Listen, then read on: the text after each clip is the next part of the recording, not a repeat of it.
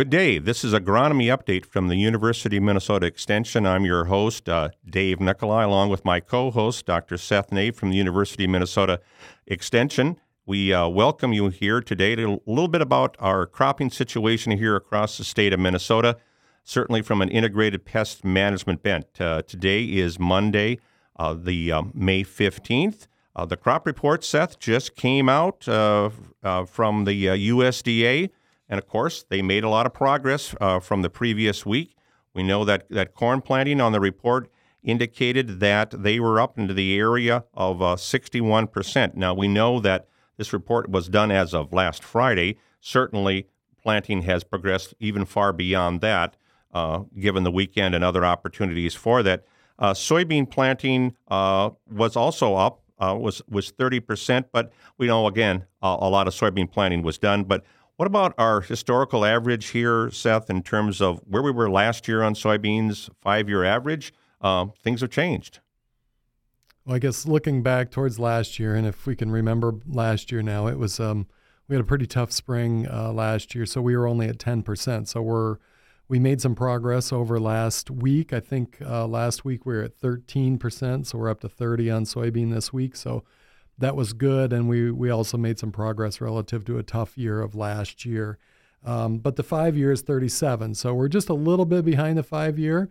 Um, I think you know it's just like we always talk about farmers when they have good weather, they can really hit the fields hard and and make a lot of progress uh, planting both corn and soybeans. But um, certainly, we're going to talk about the weather and its impact here coming up. But uh, certainly that that had a big um, fact, uh, big effect, and it's going to have a big uh, effect for this coming week as well.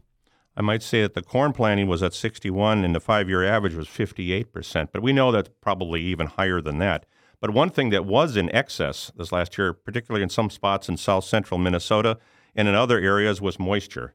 Uh, when we look at even at where we are for topsoil and subsoil, our subsoil moisture was reported at 71% adequate with 21% uh, surplus. So certainly, but in some areas it was quite a bit higher. And so we needed someone on give us a bird's eye view of that. And we've asked one of our co-workers, co-workers uh, Bruce Potter, uh, to come in and, and, give us a little bit more information. Now, Bruce is uh, with Integrated Pest Management Specialist, um, and he hails from the Southwest Research and Outreach Center out at Lamberton.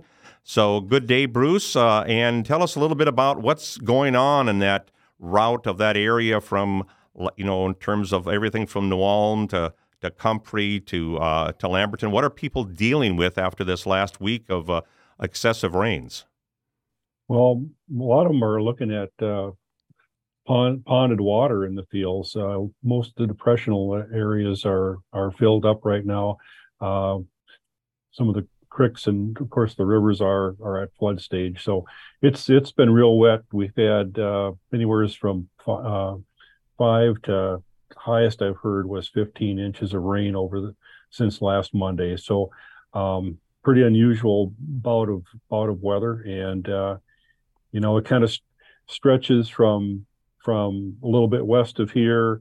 Uh, the worst of it's kind of uh, south southern Brown County, northern Watonwan County, uh, but it this this wet streak over the last week has gone all the way and uh, they got quite a bit of rain all the way over uh, towards Rochester, so kind of followed the Highway 14 cor- corridor. So um, it's wet. Unfortunate. We uh, guys were making really good progress and uh, pretty much got stopped uh, last Monday. Yeah, l- last week's forecast. I mean, we had the whole state had you know small chances of rain, you know 30, 40, 50 percent chance of rain almost every day, uh, and it just seemed like every one of these things ended up going through the same kind of path in in uh, southern Minnesota, didn't they? Yeah, well, I guess uh, guess it pays to be optimistic. I don't know, but uh, uh, we get this we got these systems that kind of train through the same area. I was looking at the total precipitation maps, and it's almost like a line where the Minnesota River is. North of that, uh, rainfall was moderate, um, and south of that, it uh, is where we got really really doused. Um, so it's not, not only did it bring up rain, but uh, we we brought up a lot of migratory crop pests, cutworms and armyworms. Uh, we had had a pretty uh, non uneventful spring until last week, and and uh, we probably are pulling in some big numbers now. Before we jump into talking a little bit about the um, insect uh, movement, uh, maybe just go back and talk, Bruce, a little bit. Was a lot of the crop um, that was inundated in here was it planted but not yet emerged? Was there any that you saw that was actually emerged at this point in time, or uh, was a lot of it, you know, in the soil yet in terms of that moisture, that excessive in those lakes? Some of the earliest planted corn was was uh, emerging. I hadn't seen any soybeans yet. A lot of the corn had not emerged yet.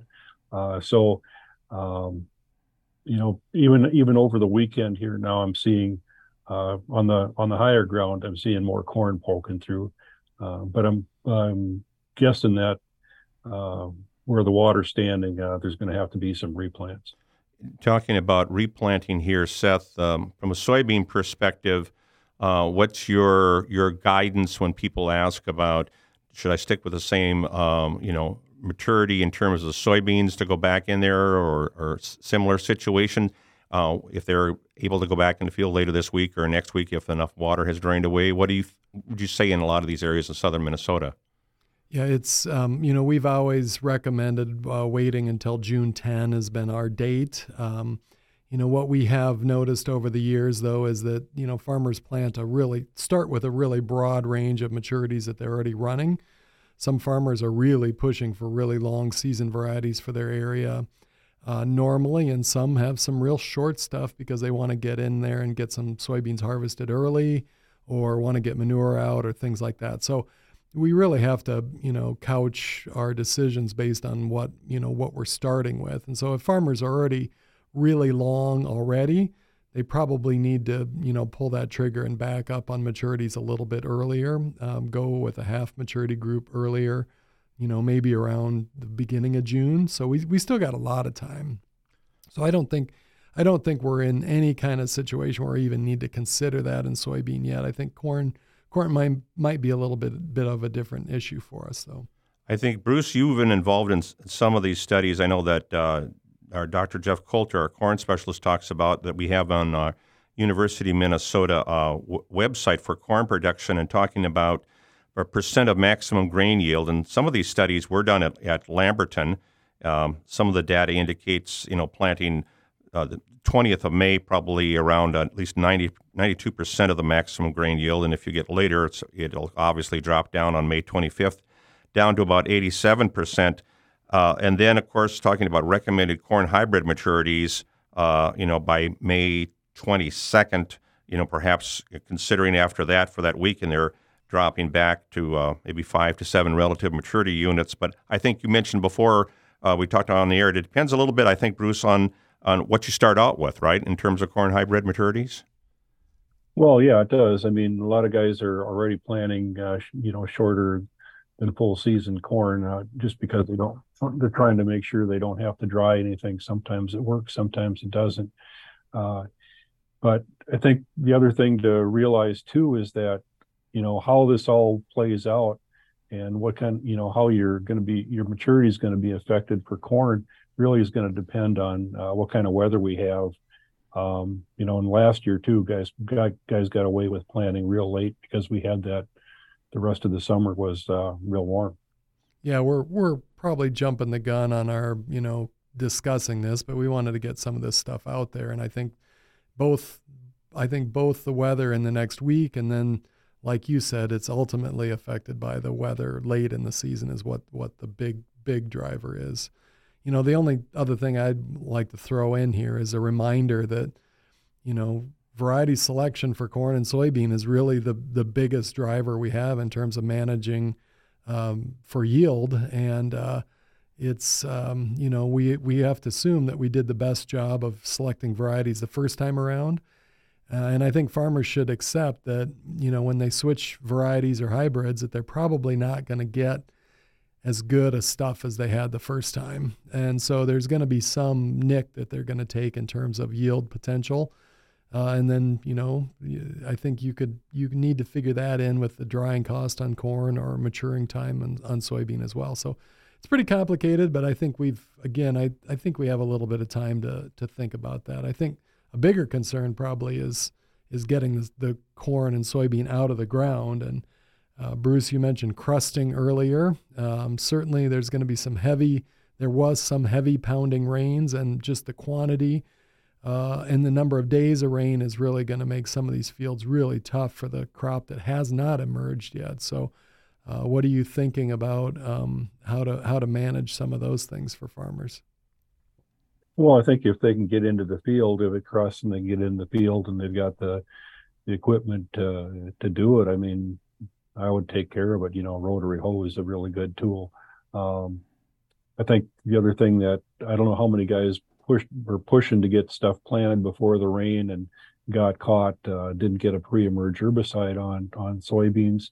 Um, that could be an issue for some guys too. So uh, I think my concern is, you know, at least in this area here, um, and, and by all means, there's a, there's areas of the state that still want some more water. The extreme southwest corner of the state, for example, uh, hasn't hasn't had uh, had much at all. Uh, but I think think around here, I think the issue is going to be that we've got so many wet uh, potholes, that sort of thing, that it's going to be hard to get out and and uh, into these fields um, part of them are going to be dry and fit, and crusted, and uh, maybe, and and the other parts are going to be still pretty muddy. So it's going to be a little bit of a challenge, I think. Yeah, we just, farmers just hate this kind of thing, and it's, you know, I think we all think of those really good years when we can, you know, get the crop in, move across the whole field. Um, can get it sprayed and you know get it harvested without farming around wet spots but um, we know that there's a lot of those. If you travel around Minnesota very much in the summertime, you you see a lot of these areas that were delayed or they replanted uh, something in them or even put some soybeans into some middle of some cornfields and it's not it's not what farmers like but i think most farmers you know understand it and and have to deal with it enough that uh, they have a pretty good handle on how to how to take care of those things Maybe we should jump back and talk a little bit that Bruce, you started off on, on terms of some of these weather systems moving in, insect uh, movement, uh, migration. I know that you've been involved in helping to coordinate, you know, uh, a fairly good sized network here in the state of Minnesota when it comes to black cutworm trapping, uh, pheromone traps, uh, armyworm, etc. I know I have a, a, a, couple out at Rosemount, but maybe give the folks a little bit of background uh, what our attempt is this year and and uh, what we're finding? Well, I think uh, the thing, the reason we've got these traps out is to first detect when moths are coming in, and we can kind of once we know that and where they're arriving, we can kind of start uh, looking at degree days and and give guys a little bit of a window on when to maximize scouting, when when uh, in the case of cutworms, when corn cutting will start, and then just as importantly, when those larvae are going to start to be large enough that they're going to quit feeding. So when you kind of get out of the woods on things. Uh, so what we do is we have a bunch of cooperators out there with uh, pheromone traps. They check them once a day. And uh, as these moths migrate in on weather systems uh, from the south, uh, the unmated uh, males are attracted to the pheromones. They get glued into a trap and, and we get to count them. Uh, it, like I said earlier, it's been it was pretty uneventful uh, for the first part of the year when we had this last batch of weather come in. So last week uh, we started to pick up a lot of uh, a lot of black cutworms. So uh, we could have some issues with those. Uh, there's specific fields that guys are going to want to focus attention on scouting fields that don't have BT in them uh, fields that have a lot of early season weeds, those sorts of things. And probably a little more concerning than the cutworms, even are, are the number of armyworms we're catching. And uh, I got my, I've been trap looking at light traps since the 70s, and I set my uh, personal record last Friday, 193 in one night. Uh, so um, it usually means there's going to be a problem somewhere. There's a lot of things that have to happen as far as um, egg hatch and larval survival and that sort of thing. But it's an insect we're going to have to have to watch out for. So probably two or three weeks, you're going to start larvae are going to be big enough we can start finding those. Would you say the um, what crops from an armyworm perspective we really have to monitor and, and be be aware of? Uh, the armyworms uh, that we're dealing with here, the true armyworms, pretty much only feed on grass. Um, they'll maybe take a bite out of a soybean if they have to, but uh, uh, they can't they can't uh, develop on on on non-grass crops. So it's small grains. Uh, uh, they like they're liking lush grass. So uh, anything where you got a dense growth growth in a in a roadside ditch or something like that, pastures, um, winter cereals. Those are preferred egg laying sites. Where corn gets into trouble a lot of times is if they've got a lot of grass weeds in there or or they're planting corn into a rye cover crop. Those are the ones that really have to be scouted.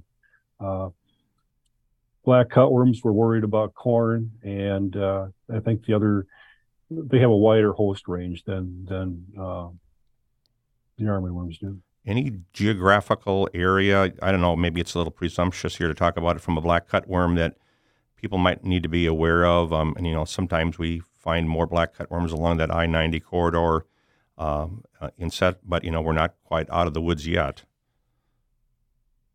Well, no, we're definitely not out of the woods, and and uh, stuff that fields that haven't been tilled when those moths arrive, uh, those are kind of uh, prime egg laying spots, especially if they've got uh, weeds in them. And we had some earlier uh, significant captures, one in Martin County, one in and several in Rock County. Those um, are the, those early flights, those are probably hatched now.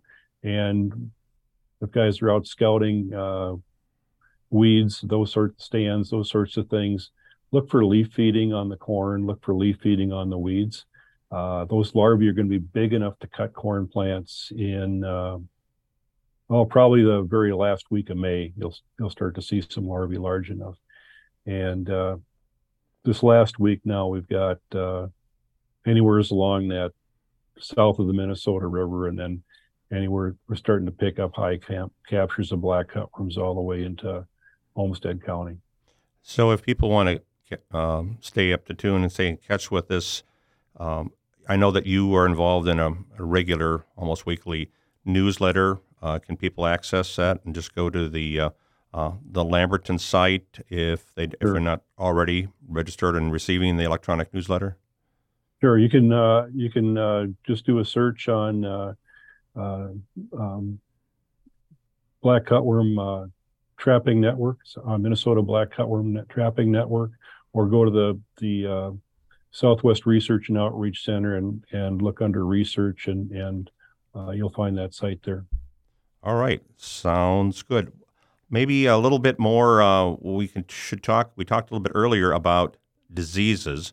Uh, we mentioned crusting um, all, already, but are we still concerned and with this wet environment and seed treatments and so forth, things to be aware of and and uh, watch out from your perspective?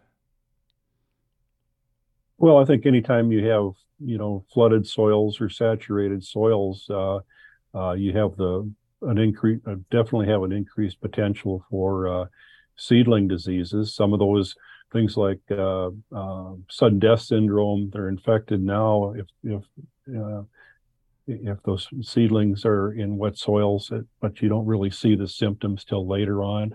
Some of them are more immediate, uh, things like Pythium, um, fusariums, and I think we're probably warm enough to even start seeing some Phytophthora as these soybeans emerge. But uh, those are probably some of the some of the key ones, like you said before, fusarium, you know, and it, I think uh, Dean Malvick mentioned about pythium, you know, but the, it depends upon the, the temperature too, doesn't it, in terms of right. that?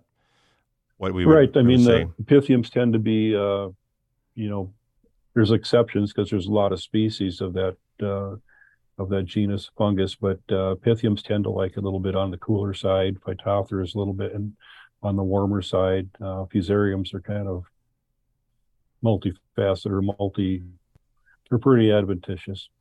Now, you might be talking about this in about another week or two, but uh, alfalfa weevil, um, other alfalfa insects, is it is it too early? I mean, now we're getting warm temperatures. I, I know the alfalfa in other places has really picked up. Uh, things that you would suggest people be watching for? Well, uh, last Monday we started to see the adults moving into alfalfa here at, at uh, Lamberton, and so it's it's time to get out and start scouting. And uh, you know you're going to notice some some of the uh, feeding on foliage, but a sweep net's the a tool to take out there, and and you can see if you've got larvae uh, or or adults present, and then it um, a little more detailed scouting to figure out if you've got enough to worry about for the alfalfa weevil larvae. Correct. So yeah, yeah, correct and uh, you know they can always look up on online. I think on your site you've had some other information about that. Uh, you know, in, in, the past, in, in in terms of that. Uh, anything else about crop stand or just making those assessments out there? Um, if if you're going to go out in in the field, uh, as as far as you know, population and, and things to be mindful of, depending upon the soil type and cloudy. Any other suggestions if uh, even if you're not in an area perhaps that that had uh, excessive rainfall. Uh, is this a good time to, to, go out there and try to make those stand assessments, or would you want to be up one two leaf here? Oh no, I think as soon as the crop starts emerging, you should be starting to take a look at it because you're going to want to look at, um, you know, pre-emerge weed control. Uh, you're going to want to see if there's a problem early. The earlier you find it, the you know, the better off you are if you have to do some replanting. Uh, one thing uh, in the case of stand reducing insects like black cutworm or other other cutworms is, um, you know, we're looking at percentage of cut plants, those sorts of things, but it, but it kind of depends on where you're starting out at, and if you've got uh, already have a thin stand, you can't tolerate the the cutworm feeding that you could if you got it have a have a good emergence. Yeah, and the only other thing I'd chime in on this is that um, you know to encourage farmers to get out and, and scout, whether they're whether they're stuck um, watching um, watching the, the their crop kind of dry, or their soils kind of dry out to, to get back in there to plant some more, or whether they're in an area where they're actually going pretty hard. We we didn't spend a lot of time talking about kind of western uh, central Minnesota and into northwestern Minnesota, where it's been a little bit drier and they've had a little bit better luck. But I think farmers really need to continue to think about getting out there and getting across all their land. Um, remember that those fields are really highly variable, and there's a lot going on beyond just that field road or the the gravel road that goes beside their farm. And get out and scout. They've, you know, a lot of these folks have really nice side by sides. It's a good time to go cruise around and, and check things out and, and make sure that they got what they think they're getting and, and that it's uniform across their whole field because uh, it'd be a real shame if, if they have something that doesn't go diagnosed here early on uh, that they could actually correct. This is a good time to correct some of those potential problems with planting or um, you know other um, uh, disease or insect related issues. I just want to echo Bruce what you said before about the early season weeds. I was talking to uh, uh, Dr. Joe Ikley out of NDSU, and uh, you know already up in the valley, there's quite a bit of water hemp that's emerged. Uh, we've got mm, you know Rosemount area and of course central Minnesota, so uh, they're going to come up right away with that. And if you don't get a pre on, you know you consider you know there might have to be post emergence options. You know here you know, all right away, even sooner than you expect, depending upon the situation, or if you haven't on maybe a layer. But uh, it, it doesn't take long in, in, in, terms of that, especially the next uh, couple of days here. The temperature's back in the 70s. Um, your soil temperatures, I presume, Bruce, have warmed up at Lamberton, so uh, a lot of weed seed germination. Yep, uh, seen a little bit of everything already. So um, a little bit of water hemp, but and and fox starting to see a few foxtails coming up uh, definitely lamb's quarters are doing real well right now. Kochia. We've seen a lot of lamb's quarters, even here on St. Paul campus. Uh, you know, it, quite thick, as a matter of fact. So it doesn't uh, doesn't take long in, in, in, terms of that. Well, uh, in, at this point in time, uh, we want to thank uh, Bruce for coming on board and being our guest today here on Agronomy Update. We appreciate that. Uh, doing these things on a weekly basis. we might want to mention that uh, we're also engaged in, in various uh, webinars, including our Field Notes, uh, which is a, uh, a Wednesday morning program that runs from 8 to 8.30 uh, from the University of Minnesota Extension. And you both will be guests or have been and will be in the future on, on that. It's a little bit of different tactic. uh, we we do with those. And again, those are our weeklies too, and we can have a little bit more visual. But this is a this is a podcast uh, on the go, uh, Seth, in terms of that. So thank you very much again, Bruce, for coming by. We appreciate that.